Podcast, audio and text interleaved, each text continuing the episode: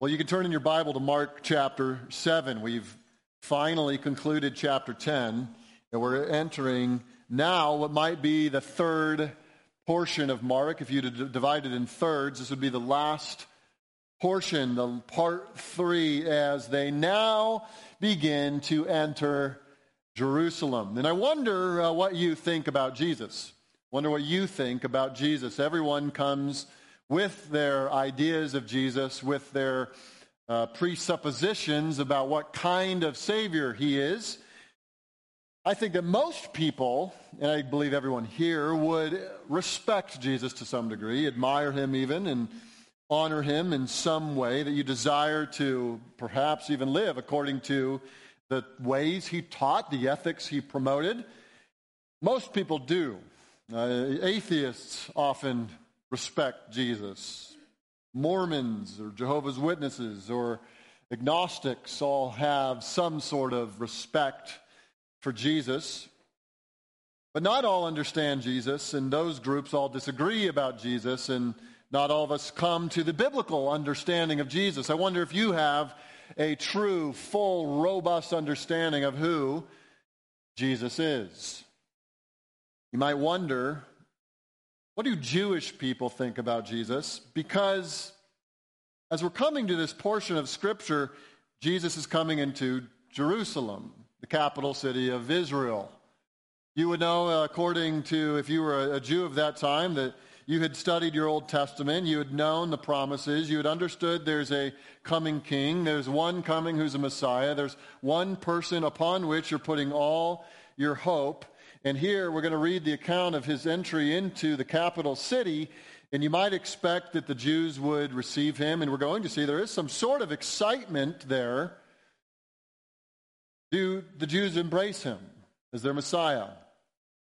If you were to ask Jews today, although there are a small segment of Jewish people who call themselves messianic Jews. They do see Jesus as their Messiah. The vast majority of Jewish people do not claim that Jesus is the Jewish Messiah. They don't believe that. In fact, one author claimed that the one thing Jews have in common, amidst all their different traditions and all their different even theological beliefs, the one thing modern Jews have in common is that they reject the claim that Jesus is the Messiah. They're united upon that claim. A rabbi who's living today, Shraga Simmons, notes that there are at least two reasons that they do not receive Jesus as their Messiah. And the first one is that he did not fulfill messianic prophecies, is his claim. And the second reason is that he does not embody the personal qualifications for the Messiah. In other words, a lot of modern Jews are still waiting for the coming prophesied Messiah that was described in the Old Testament, and they do not think that Jesus fit those qualifications. And as I already mentioned, there are some that say this is the uniting factor with all Jews is that we do not think Jesus is the Messiah, if you do receive Jesus as your Messiah, you are no longer theologically with the modern Jewish individual. You know what's interesting about that claim is that thousands of Jews in the first century, the ones that were closest to Jesus, closest to him chronologically in history, actually believed that he was the Messiah. The first disciples were all Jewish men. The Apostle Paul, a highly educated Jewish man, even deeply ingrained in Judaism. And guess who uh, made up and comprised the early church in the book of Acts? It was Jews coming to understand that this is the Messiah. Now, they didn't quite get it prior to the resurrection, as we have been learning, and even the disciples were very thick skinned and a little bit dense when Jesus was talking about his own, his own death and his own resurrection. But after the resurrection, thousands upon thousands of Jewish people who held to the Old Testament began flooding into Christianity in droves. Why? Because they began to recognize that Jesus was, in fact, the claimed Messiah. He was the prophesied chosen one, that he was, in fact, the one that even though he died, he conquered death, that he lives, and that he is the one that they were waiting for. And in repentance and faith, they embraced Jesus as their Messiah. And we come to a passage of Scripture that gives us many reasons why they embraced Jesus as their Messiah. There were things that they thought that Jesus didn't quite match up. And then after the resurrection, they, they had these Gospels written down, and they were able to go back and uh, read the account of who Jesus was and what he taught and the things that happened. And they uh, heard the testimony of those who had bore witness to the resurrected Christ, and they began to receive Jesus as the Lord. And I believe that many of us have a kind of impoverished um, version of Jesus. We have a Jesus that's kind of cut off from the Old Testament. We, we, we understand Jesus in terms of his he died for our sins. And he, he rose from the dead. And if I just believe him or ask him into my heart, then I can be, be saved.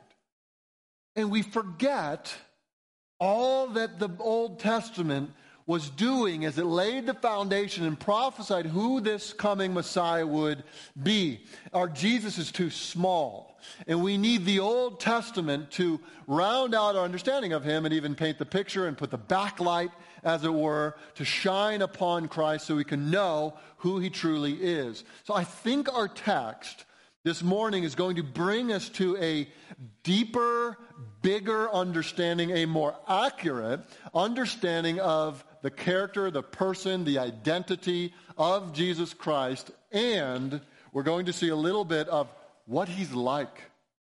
What is the Messiah like? So we're going to look at this triumphal entry passage. You're, you're there in Mark 11.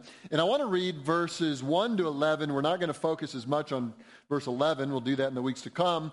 But verse, we'll, we'll read it so you can see what's going on. All right, here we are. You're in your Bible, uh, Mark chapter 11. We're starting in verse 1. Now, when they drew near to Jerusalem, to Bethphage and Bethany at the Mount of Olives, Jesus sent two of his disciples and said to them, Go into the village in front of you and immediately as you enter it, you will find a colt tied on which no one has ever sat. Untie it and bring it. If anyone says to you, Why are you doing this? say, The Lord has need of it, and will send it back here immediately. They went away. They found a colt tied a door outside in the street, and they untied it. Some of those standing there said to him, What are you doing, untying the colt? Said, or they told him, what Jesus had said. They let them go. And they brought the colt to Jesus and they threw their cloaks on it, and he sat on it. And many spread their cloaks on the road, and others spread leafy branches that they had cut from the fields. And those who went before and those who followed were shouting, Hosanna! Blessed is he who comes in the name of, our, of the Lord. Blessed is the coming kingdom of our father David. Hosanna in the highest. He entered Jerusalem and went to the temple. When he had looked around at everything and it was already late, he went out to Bethany with the twelve. What do you think is going on here? It's a passage that's so common. You've heard before. I'm sure you've heard sermons. Perhaps as a child, you walked down the church aisle with a palm frond on Palm Sunday. You've heard about this event. All four Gospels include it. Why is this so significant? And one of the things you have to always think about when you're reading the Gospels, you understand they're not carbon copies of one another. It's not like one of them wrote their Gospel, gave it to the other guy, he got made some copies and they hand it out and you, got Mark's, you got Luke's, you got Matthew's, you got John's. They're all basically the same thing. No, they're, they're all slightly different. They include many of the same events, but not 100% act, or not 100%, they are 100% accurate, not 100% wrong word, um, not 100% identical in that they are saying all the exact same things in all the exact same way. It's basically like four different eyewitnesses all giving their account of what they saw. And they're all telling the truth with accuracy, but they're seeing it from different angles. And sometimes you have an author that includes some detail that another author doesn't. Uh, uh, sometimes one leaves some things out and other uh, expands more on that particular thing. In the end of the, the Gospel of John, John writes essentially that if you were to take all the things that Jesus said and all the things that Jesus did, the whole world would not be able to contain everything about Jesus. And so what the authors of the New Testament, particularly of these Gospels, had to do is they had to be selective. What were they going to include? And so, whenever you're going to read a gospel, one of the questions you're asking yourself is on the principle of selectivity. Why did they select this? Why is this here? Why did Mark want to include this? Now, this is a passage that inclu- is included in all the gospels. Matthew includes it, Mark includes it, Luke and John include the triumphal entry, indicating that this was a highly significant event in the life of Christ that you did not want to miss out. You needed to understand this. And this, I believe, this portion of Scripture, I believe, is partially why, after the resurrection, Jews become Christians like crazy because they're understanding, wow, look at what happened in the triumphal entry. The other thing we're going to want to do is you, you look at this and I wonder how many of you read this beforehand. I, I, think it's a good practice to do. Read the text of Scripture before you show up to church on Sunday, maybe Saturday night. You get it in your head. You're thinking about things. And, and one of the one things I wonder if you notice is why is there so much detail about these, this cult? What's going on with the cult? Well, we're going to talk about that. Uh, the, the, why is this here? Uh, what is going on? What is being communicated? It is incredibly important uh, to, to, for us to understand the character and identity and personality of Jesus to understand this text. Let's look at it just in more detail. They're, they're coming to Jerusalem. Remember where they had just come from. Who did we talk about last week? The man whose name was Bartimaeus, right? Bartimaeus. And Bartimaeus, remember, was on the road next to Jericho, and Jesus is there. He's marching, as it were, on his way to Jerusalem. He is ready to go suffer and die in the place of his people. And on his way, he hears the cries for mercy from the blind Bartimaeus Son of David, have mercy on me. And Jesus can't resist stopping. He turns to him, he, he heals the blind man grants him the request that he was asking for, and Bartimaeus is following him on the way, and then Jesus resumes his, his steps toward the city, the city of Jerusalem. It would have been about 18 miles from Jericho to Jerusalem, and it says, he lists a couple geographical features that help us orient ourselves. It says that they came to Bethphage, which would have been a smaller village, uh, closer to Jerusalem, and Bethany, two little villages, not identical, but next to each other, at the Mount of Olives. Here's what's happening. Just get this in your mind, maybe doodle it in your notes you can understand, visualize it. They're coming down from the north. And they're coming down, and the road they're on is taking them on the east side of Jerusalem. And as they're kind of starting to, the, to go toward Jerusalem now, they're going to have to enter in from the east gate. They come to uh, the Mount of Olives, which wouldn't have been a mountain like this one out here. This would have been a much smaller mountain, uh, more of a hill. And they would be coming along this, and Bethany was kind of at the base of the mountain. You would kind of crest the Mount of Olives. You'd get to Bethphage, a little closer to Jerusalem up here. And then they would drop down the Mount of Olives. Uh, let me actually back up. Once you got to the top of Mount of Olives, there you would see Jerusalem.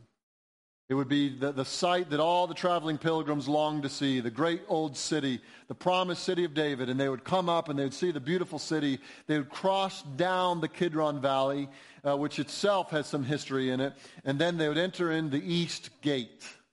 Uh, and they'd enter in Jerusalem from the east. That's kind of what's being described here. Mark is including these geographical details on purpose, and you're going to see why in a second. Now, we have to also understand some of the timeline, the chronology here. This is around Passover.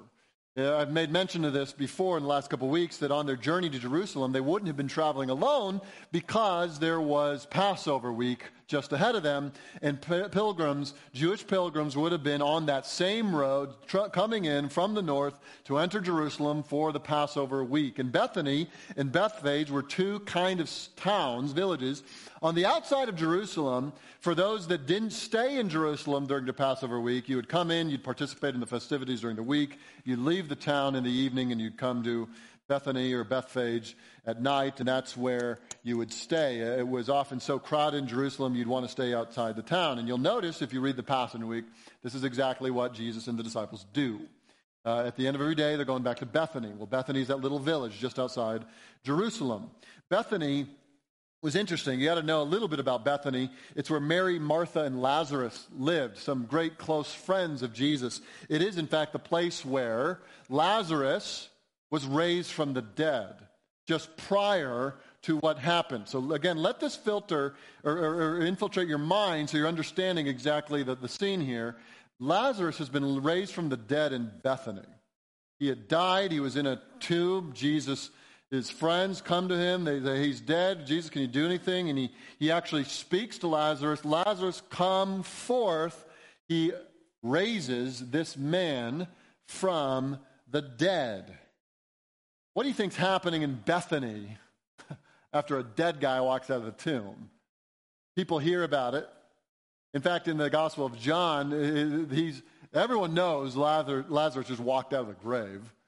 And it says that people were starting to believe in Jesus because of that. It also says that the, the, the, how hard-hearted were the Pharisees that when they saw Lazarus up and walking around again, they wanted to kill him, you know, part two, you know, put him to get death. I don't know what's going through your mind when you're trying to plot to kill someone who just died and he's now alive, um, but that's what they were planning. Uh, in the meantime, the, the city, the little village of Bethany, is rife with excitement. The, the Messiah, this person who's been doing miracles up and down Israel, is now passing our way. He just healed a blind man, he just raised a dead guy. This is the one. This is the one. His, his, his dealing with Lazarus was so transformative to that little town of Bethany that they actually, the, the, place still exists today. You can go there. Um, but it's named different. It's called El Azariah, and what that means is the place of Lazarus. Lazarus, sorry. It's almost as if the miracle of raising him from the dead was so transformative to that little village and to the people who knew it that the reputation was shifted, that they stopped calling it Bethany and they just said, hey, that's the place where Lazarus was, you know, raised from the dead. You want a testimony to the resurrection of Christ? That's go to Bethany, go to Lazarus' place. It, that, and so the, the city was transformed. Also, it's helpful to note that during this time, there, there existed in almost in the air a kind of uh, what scholars have called a, a messianic fever. That everyone's just on the edge of their seat. Prophets have been silent for a few hundred years. That you just, you know, even the, the Romans are occupying the land. There's even been some people who have started to call themselves the Messiah, and they, they create these uprisings, and the revolts eventually fail. But there's this is in the air that there's the Messiah is going to come. He's got to be soon. And then John the Baptist appears 30 years prior to this, and he starts, or not 30, around there, prior to this, and he starts preaching. He's basically got two big messages. He's saying, hey, listen, the kingdom of God is at hand. And do you remember in the beginning of chapter Mark how many people were listening to John the Baptist? It the whole country. Says the whole country was coming to hear John preach. The kingdom's coming. Everyone's listening. And he's saying, not only is the kingdom coming, but there's one coming after me who is so great, I'm not, not even worthy to stoop down and untie his sandals. In other words, this, now the fever is reaching a fever pitch. The guy who is now being recognized as the one with the authority to cast out demons, to heal the sick, to give sight to the blind, the, one who is being called the son of David, the one who can raise the dead, he's here. And he's in Bethany. And he's coming to Jerusalem. He's coming to Jerusalem. Do you know what that would mean for a Jew who's waited 400 years for the prophets to speak, has been waiting for the son of David to establish his throne? It's happening. This would have been a fever pitch of excitement for Israel. And so here they are. Disciples begin to make that turn.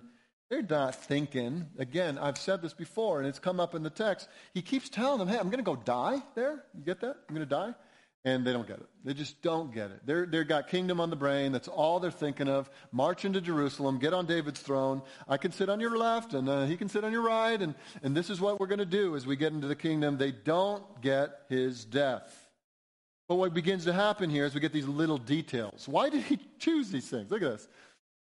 He gets two of the disciples and says to them, Go in the village in front of you, and immediately as you enter it, there you'll find a colt tied uh, on which no one has ever sat. So, detail colt. He's going to be tied to something. No one will have ever sat on this colt. Untie it, bring it to me. If anyone says to you, all these details. Here's what the colt's going to be. Here's what he's like. No one sat on him. Here's what you're going to do. You're going to bring him to me. Here's what you're going to say. If someone tries to tell you you can't have the colt, tell them here, here's what you need to say. And they go and they do it and they find the colt and it's outside the street and they, they untie it and there's people standing there and they tell them what Jesus said. It's, it seems like an inordinate amount of time for such tiny details, doesn't it? You say, what's going on? Why seven verses about this colt? There are many other things that Jesus did, healings and things like that, that are not included in the Gospel of Mark. Why does Mark feel so compelled to contain seven verses about the disciples going and getting a colt? This is actually highly significant. To the point that I believe, as I said earlier, that Jews would read this later on and they go, He was the Messiah. He was.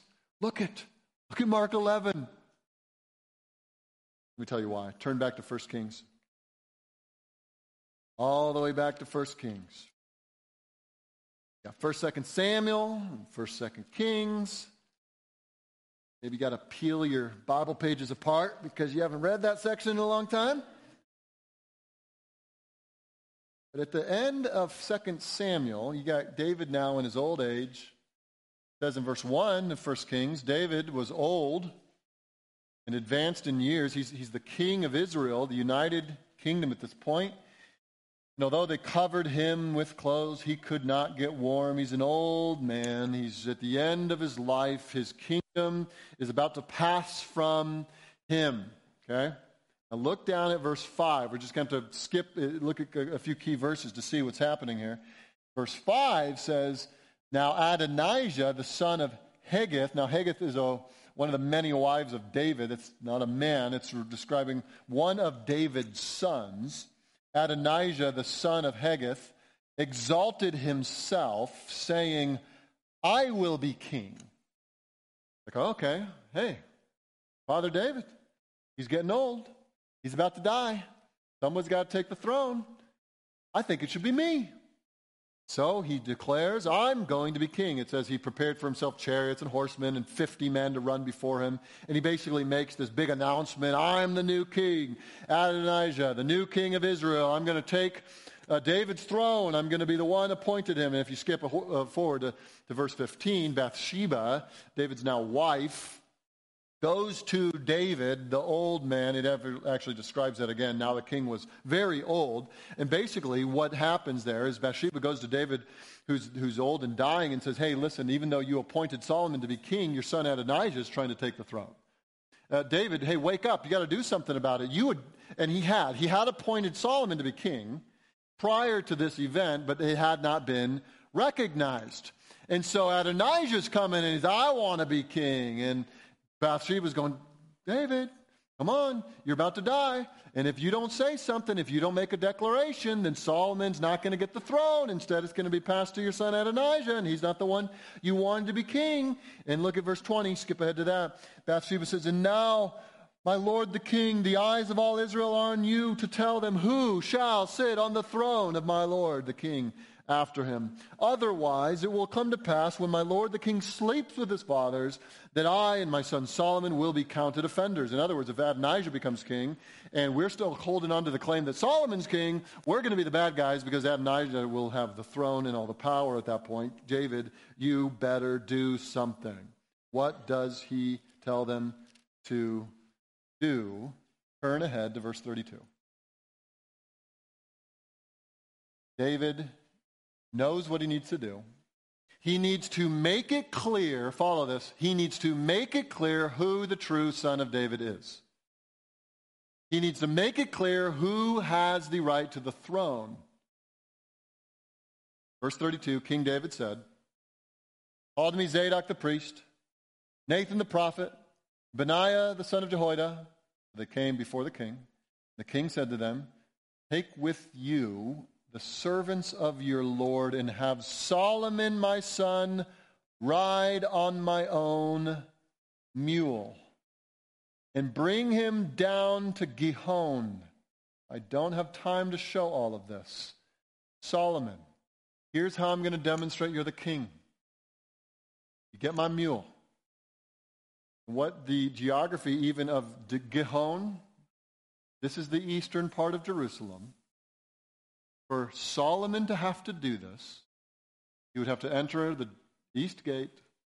He would have to go up the Mount of Olives, down the Kidron Valley, into Jerusalem. Interesting. The way that the true king is recognized is the king will be entering the east gate of Jerusalem on a mule. Interesting. Hmm. This is how the true son of David is recognized. And then, as if it's not even clear there, you fast forward to Zechariah. And I'm not going to tell you to find that one because that one's tough to find. But if you want to find it, you could look at Zechariah 9 9, where the prophecy is given and the prophet is declaring, and I'll read it to you Rejoice, O Rejoice greatly, O daughter of Zion. Shout aloud, O daughter of Jerusalem. Rejoice. Behold, your king is coming to you. This is prophecy. Hey, Israel, you ought to be rejoicing. He's talking to future Israel. You ought to be rejoicing. Why? Your king, the son of David, the promised Messiah, he's coming. But look how he's coming. Behold, your king is coming to you, righteous and having salvation is he, humble and mounted on a donkey, on a colt, the foal of a donkey. Jesus is doing this on purpose. Jesus knows exactly what he is doing when he tells the two disciples to go and get the colt. He is aligning himself with the true son of David, Solomon. He is uh, fulfilling the prophecy that was given to Zechariah. He is the Messiah. He's making it clear that he's the Messiah. And once he gets on that colt and walks into the east gate of Jerusalem, he is making the claim, even though he is not saying a word, he is saying, Look who I am, the son of David, the prophesied Messiah. I'm coming with salvation, mounted on a colt, the foal of a donkey.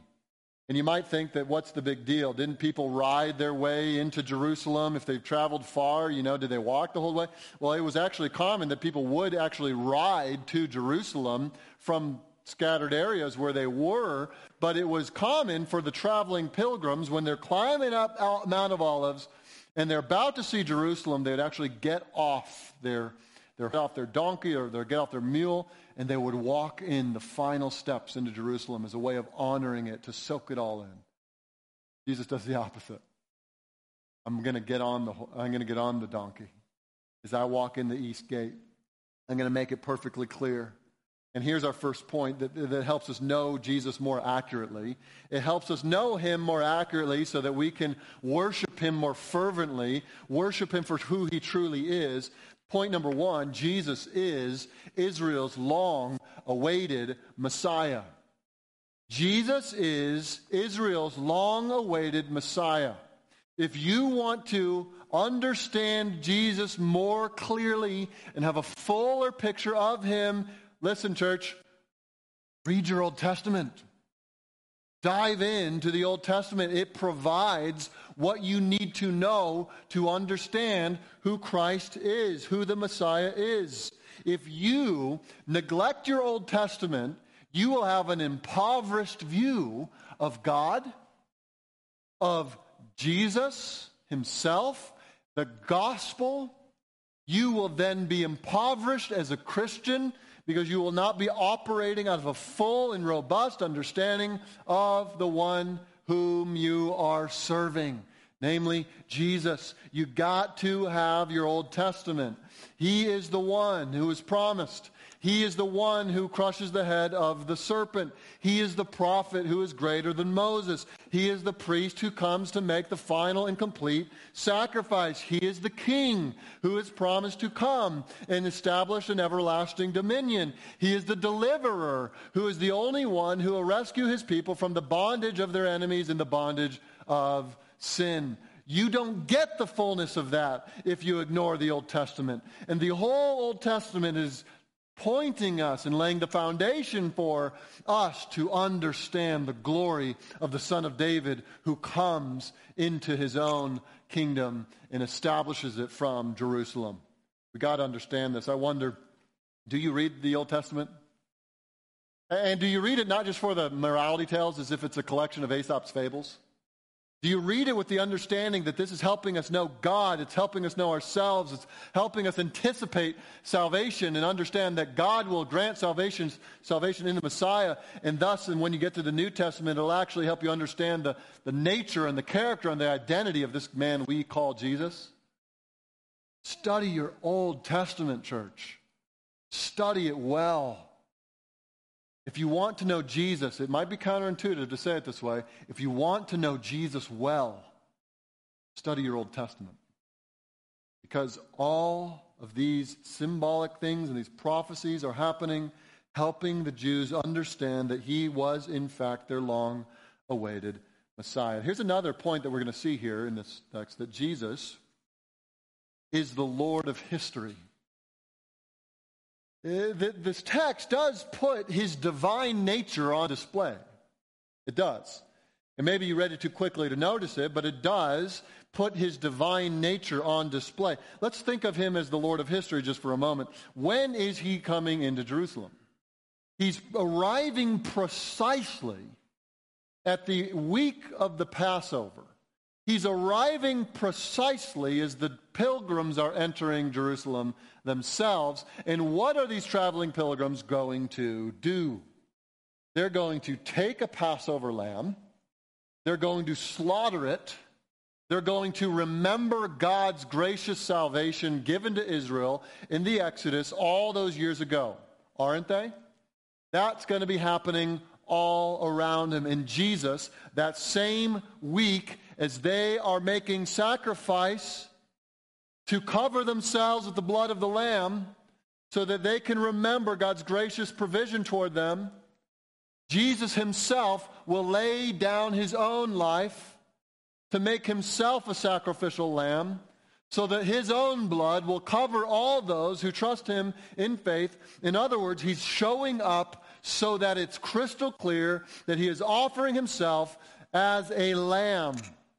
He is the Passover lamb, as John says. He is the Lamb of God who takes upon himself the sins of the world. The timing is impeccable. Now, what's also fascinating about this is uh, one scholar, a guy by the name of Harold Hoehner. He wrote a book in the 1970s titled The Chronological Aspects of the Life of Christ.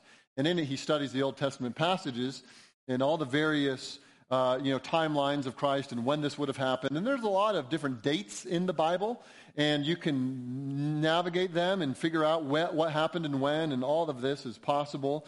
And there's one particular passage in the Bible in Daniel 9 that speaks about a, a segment of time from the beginning of the rebuilding of Jerusalem to the coming of the Messiah to Jerusalem.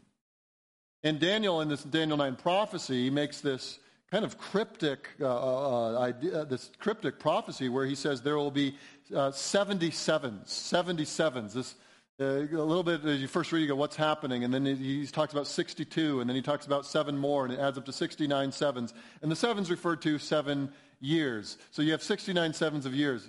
Lost yet? Um, which add up to, when you add them all together, 69 times 7, you have 483. And Harold Hoehner went on to show that from the time that Jerusalem was restored, which is described in Nehemiah 2, you can go look it up, to the time that Jesus appeared here to enter Jerusalem is exactly, guess how many years? 483 years. Now, he goes even further and says that if you work out the years, you turn them into days, you can actually make the case that Jesus is arriving on the exact day that the Old Testament prophet Daniel predicted. In other words, Jesus is Lord of history. Everything is happening exactly according to his promise and prophecy. Nothing that could ever happen on earth would get in the way of what he's doing. Not a single person who opposes him could get in the way of his plan. No one could upset his timeline. He's going to show up right on time. And I think this should give us a lot of comfort, church, don't you? How often is God going to break a promise? He will never break a promise. He may come thousands of years past what you expected him, and he will not break his promise. He will hold fast to what he said. He will do it exactly as he said he would do it. How many generations of Jews were waiting for the king to come to Jerusalem? How many generations of Jews were waiting for the Messiah to come? And I wonder how often were the Jews mocked and ridiculed for being the kind of people who were waiting for a Messiah. And then he actually came. And he shows up and he walks in. I just want to put this before our own minds. Christians, you know we're waiting for the Messiah to return again. That he has said he would come back. We have no timeline. We don't have dates. Don't trust anyone who's trying to set dates or tell you when he's going to return. We don't know. But we do know he will return. And how often is the church mocked because we're waiting for a Messiah to return? How often are we ridiculed as people who are strange, off, a little bit weird, because we are looking for a home, not here, but a home in heaven, a home where the Messiah is reigning and ruling, that he sets up an everlasting kingdom? And friends, you believe this stuff, you will be a fool and embrace it. We are fools for Christ's sake. He will not break a promise. And just as the Jews of this day saw it begin to materialize before their very eyes. Listen, it will happen, church. He will come. He will return. The king is coming back. And he will come back not as a humble king mounted on a donkey. The, the passages that describe his return as he comes like a conquering king to establish his kingdom, to slaughter his enemies, to establish the rule that lasts forever. And all those in repentance and faith who are trusting in him will receive the kingdom. And all those who have denied and rejected him and held on to their sin be cast out. He's the Lord of history. He will return. I also want you to see something else. He's the Lord of the details, isn't he?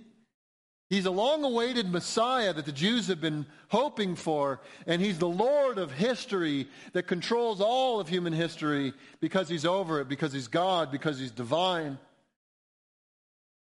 But he's paying attention to donkeys and where they're tied up, and what to say in certain situations, and how to deal with that. I find this fascinating. He knows exactly what to do. In fact, as I was just studying this, how many little things could have gone wrong to just totally ruin this plan? It's like the donkey's not where he thought it was. Or it's like tied, but it's too much of a knot that it can't get off in time. I mean, uh, or, or they ask for it, and then the people say, oh, no, you can't have this donkey. This is ours. Or, or they find the donkey, and uh, the people who own it are willing to, to give it to them, but, but then they find out, oh, somebody already wrote on this. This is not the donkey that we're supposed to use. You, know, somehow, I, I mean, there's a, there's a possibility that Jesus at some point arranged all this. And some scholars hold that. I actually think that this is evidence of his omniscience. That he has foreordained this, that he has planned this, that he knows exactly what's happening, just as he has evidence to his power and omniscience before, just as he has been describing the exact way he will die. Here he demonstrates his omniscience by knowing exactly where the colt will be, exactly what to say to the people, exactly what kind of colt it is. It's never been written, written, and he will tell them exactly what to do and what to say, and they come back, and none of his details are upset because he's the Lord of every detail, too. He's sovereign. Now, what I find particularly encouraging in this section is what, what John makes clear, even more than, than Mark does, is that the, the disciples were not getting what was happening. The symbolism of the colt that I've just described to you you know, found in 1 Kings 1 and found in Zechariah 9 9, I don't think the disciples got this. John makes it clear that they were just as confused as the rest of us would have been. You know, a cult? Why? why huh? Usually people walk into Jerusalem. You want to get this donkey? What's going on? Okay, he told us to go get a donkey, and there's one over here. Is this the one that's never been ridden? Okay. They're not quite sure what they're doing. They go do it because they're obedient. and They're going to listen to their, their rabbi, and they go get that donkey. Uh, here's what I, I find fascinating and encouraging. They, these two men, these two disciples, not, we don't even get their names here, are part of one of the most significant events in redemptive history. See this? They are a part of the fulfillment of the Son of David, who has long been prophesied, entering into the holy city. They're the ones that went and got the colt. They're the ones that made it uh, an exact fulfillment of the prophecies of the Old Testament. And here's the thing they had no idea that's what they were doing, they were just listening to their master. How often do we think that the small acts of obedience that we're committing to are unnoticed by God and insignificant? We're doing something because it's the right thing to do. No one seems to notice. It doesn't seem to be a big deal. We're just doing the right thing because it's the right thing. Who knows how God is using these small acts of faithfulness as a part of his grand redemptive plan to bring glory to himself through the redemption of his people. The disciples had no idea how integral their part was in this grand scheme. And how often are you doing little things of obedience and faithfulness? Listen, you don't know how God is using you. You don't have the great picture that God has. Your call is like these t- disciples is to be obedient, to be faithful, to do the little things, even if you'll never do anything big and great and glorious for God in your life. You have no idea of how you might be used in all the little things to make the big things happen. Reminds me of the man who shared the gospel with D.L. Moody trembling, fearful, nervous, could hardly work up the courage to go talk to him as he worked, you know, in the shoe shop. D.L. Moody was in the back, a pagan. And the, the man walked in and shared the gospel with him and trembling, barely could get the words out and thought that he was doing nothing, but he knew that he needed to be obedient, so he shared the gospel with them and walked out of that encounter kicking himself, feeling like a fool for stumbling over his words and being so timid and being so bashful about it. And he wished he could be a better evangelist and more bold and more faithful and more clear. And D.L. Moody starts showing up to church, gets converted, starts evangelistic outreach ministries. Thousands upon thousands are getting saved. And that man, no one knows his name he doesn't get recognized. He was faithful. How often are we like these disciples, doing the things we know are right, not understanding how much a part of God's big redemptive plan our obedience is? Church, be faithful in the little things. Do the right things. Honor the Lord with your simple, faithful, consistent acts of obedience and let Him determine how He uses you. And don't evaluate your ministry by how much big things you see happening around you. Let the Lord evaluate your ministry on the last day. Aim for faithfulness. Aim to be found obedient to Him and Him alone and His approval. And let Him determine the breadth or the impact or the fruitfulness of your influence. He's the Lord of the details. Be faithful. As we kind of come to the end of the section, look at verses 9 and 10. Actually, we'll go before that. We'll look at verse 7. They brought the colt to Jesus. They threw their cloaks on it. This was kind of a makeshift saddle in the moment. Again, he didn't have a saddle, the, the colt, because it had never been ridden on. And he gets on it. Again, this is an act. this is an act that would have, if the Romans understood it, they would have wanted to smush him out right there because it's an act of claiming authority as king. He sits on it, and verse 8 many spread their cloaks. So the crowds are starting to go wild. They, they are taking their cloaks off of their own backs, they're throwing them into the dusty road. They're throwing them onto the ground. Others are grabbing leafy branches. Uh, John describes this as they're, palm branches, they're palm fronds, which was actually a symbolic gesture. The palm fronds were often understood to be symbols of kingship, single, symbols of victory. This is almost as if these people who are waving these things around and throwing them on the ground are claiming the king has come and he is going to be victorious over the Romans. It's as if they want him right this moment to go in and overthrow Rome. Verse 9, and those who went before and those who followed were shouting, Hosanna. The word Hosanna means God save us now. God save us now. Blessed is he who comes in the name of the Lord. They're identifying him as the one who comes. Uh, this is from Psalm 118. It came to be understood as a messianic text, the one who's coming in the name of the Lord. Blessed, verse 10, is the coming kingdom of our father David. Hosanna in the highest. He's coming to set up his kingdom. He's coming now. He's the offspring of our father David, and he will establish that kingdom we've been longing for. The crowds were in a frenzy. They were feverish with their excitement, claiming that he's here, he's here, he's here. Here comes the kingdom. God save us, God save us. Hosanna, Hosanna in the highest. And then, verse 11, he entered Jerusalem. And the crowds are like nowhere to be found anymore. Where'd they go? He went to the temple, and it seems to be that he's alone here.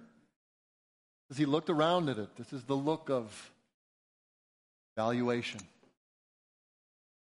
King has come to his city and he's walked into the place of worship where he is to be worshiped. He's taken it all in. It's already late. Then he goes back to Bethany. Anticlimactic, right? I mean, the people who are there shouting all these things, I mean, where did they go? What's going on here? It, it's fascinating. And you have to ask yourself is that the true embrace of the true king? I mean, did they really get it? Did they really embrace him as their Lord? Did they really embrace all of who the Messiah was? And the answer you might be anticipating is no. They did not quite get it, did they? They were very excited about the political advantages that their Messiah would bring them, overthrowing the oppression of Rome. But they actually, though they were enthusiastic and though there's much excitement, there, you know what was not there? Repentance. What did Jesus say when he began his ministry? Blessed are the poor in spirit, for theirs is the kingdom. The poor in spirit are the ones who enter my kingdom, Jesus says.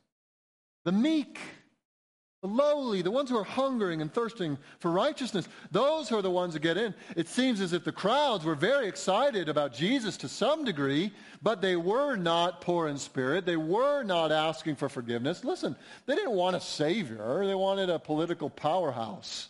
They didn't want their sins forgiven. They didn't want their guilt removed. They weren't like Bartimaeus begging for mercy. They were hoping for something far more powerful, and friends, I wonder how many of us have Jesuses that we've made in our mind that we expect Him to do things in our lives that he has never promised to do. We think Jesus has come to build our kingdom.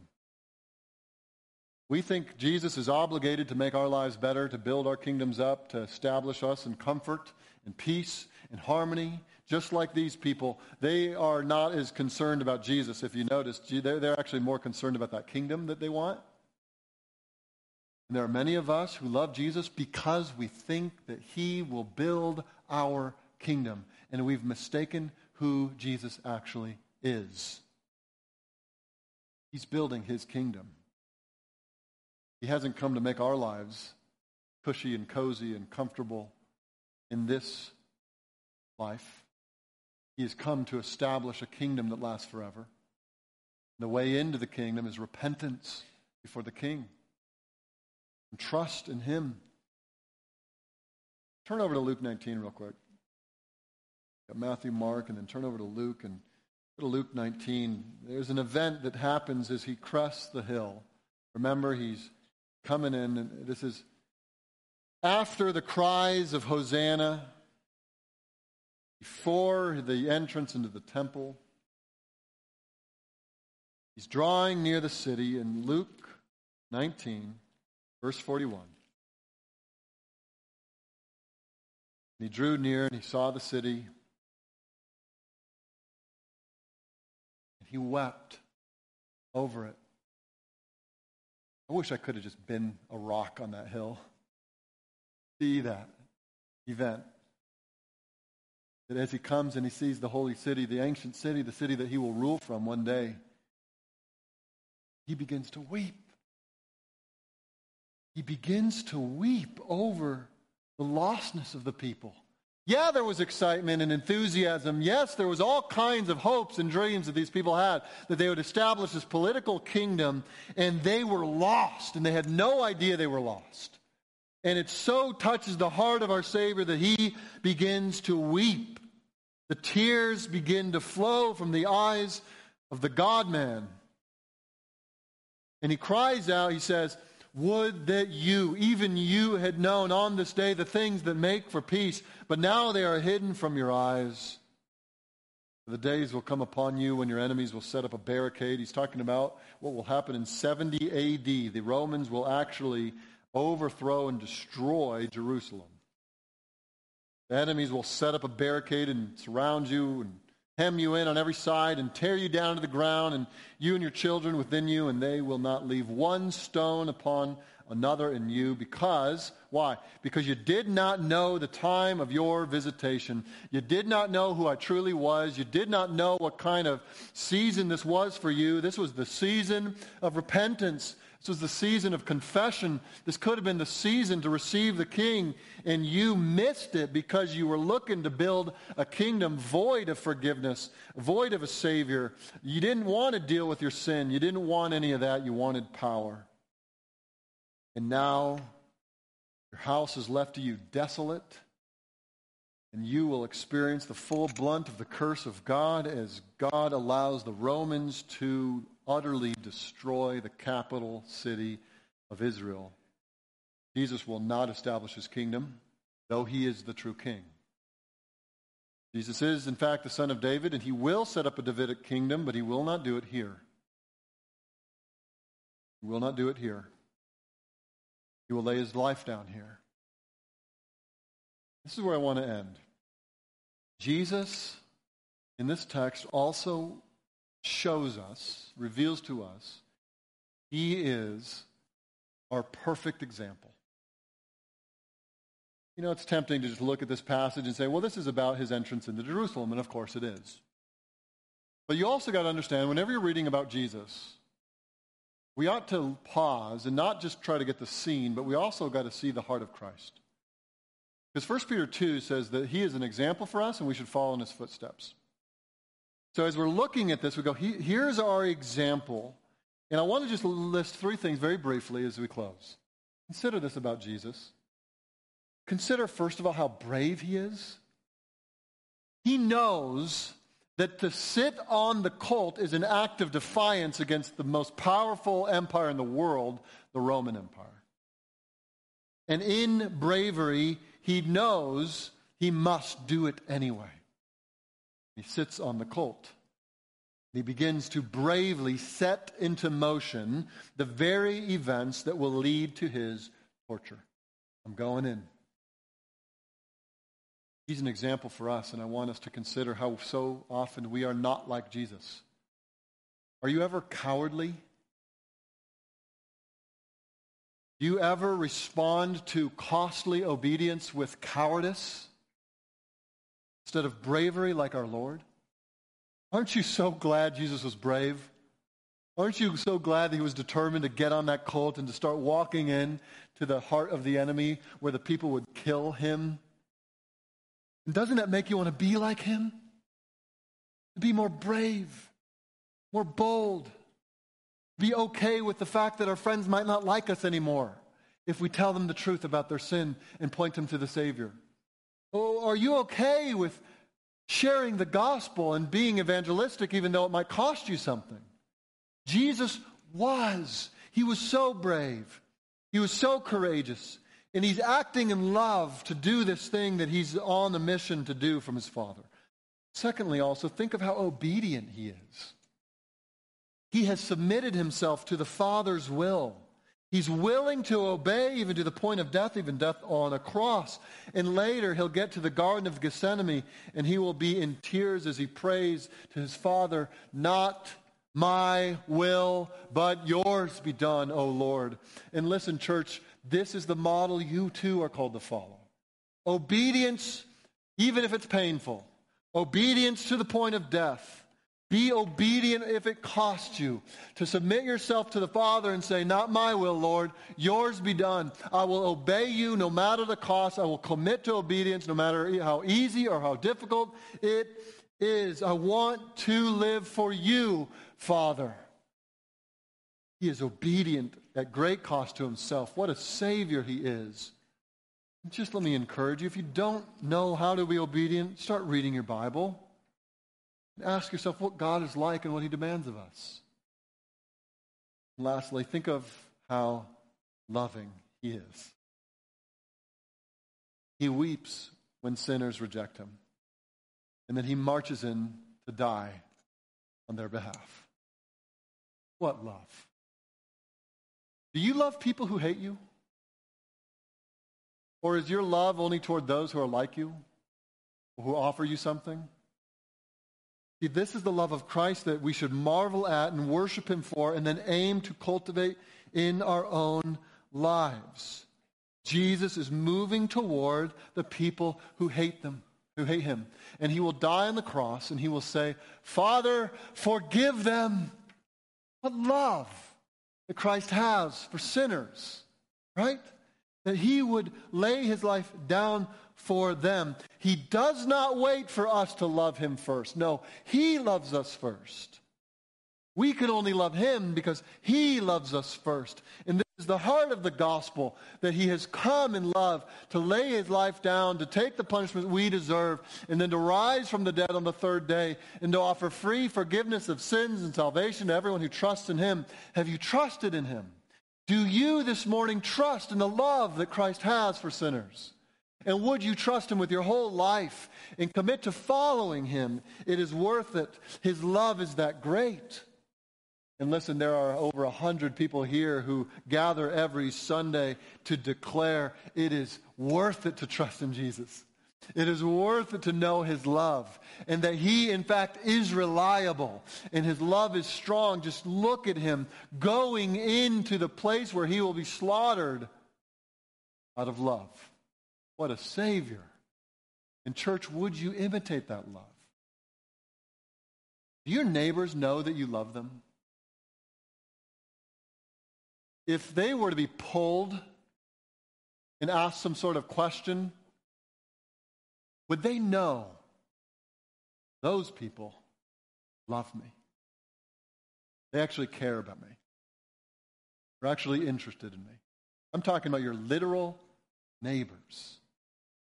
Wouldn't that be a practical way start imitating the love of Christ here? Love people who don't necessarily deserve it or haven't done anything to earn it, but God has put around us. What would it look like for us to imitate Christ and to move forward, even when it might cost us something, to love people Oh, yes, we should love one another. I pray that that grows more and more. This text shows Jesus' demonstration of love to people who do not love him back. What a Savior.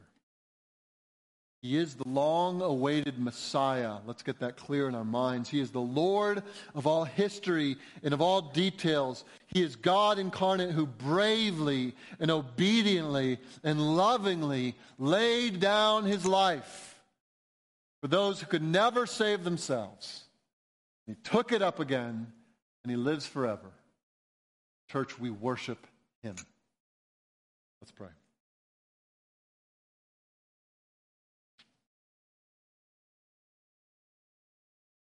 Forgive us, Lord, for the small Jesuses we have in our minds.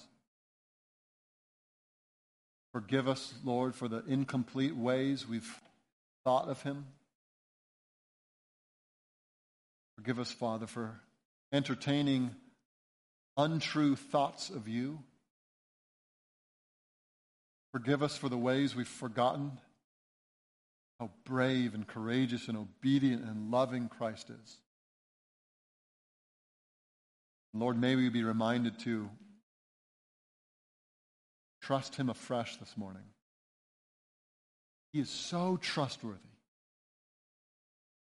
He is so loving and so powerful.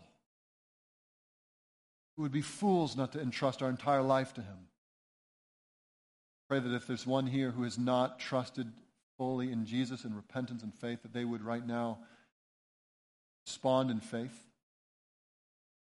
I pray that those of us who have would respond uh, with fresh confidence in his love for us, but also with humble zeal to cultivate this attitude in our own lives.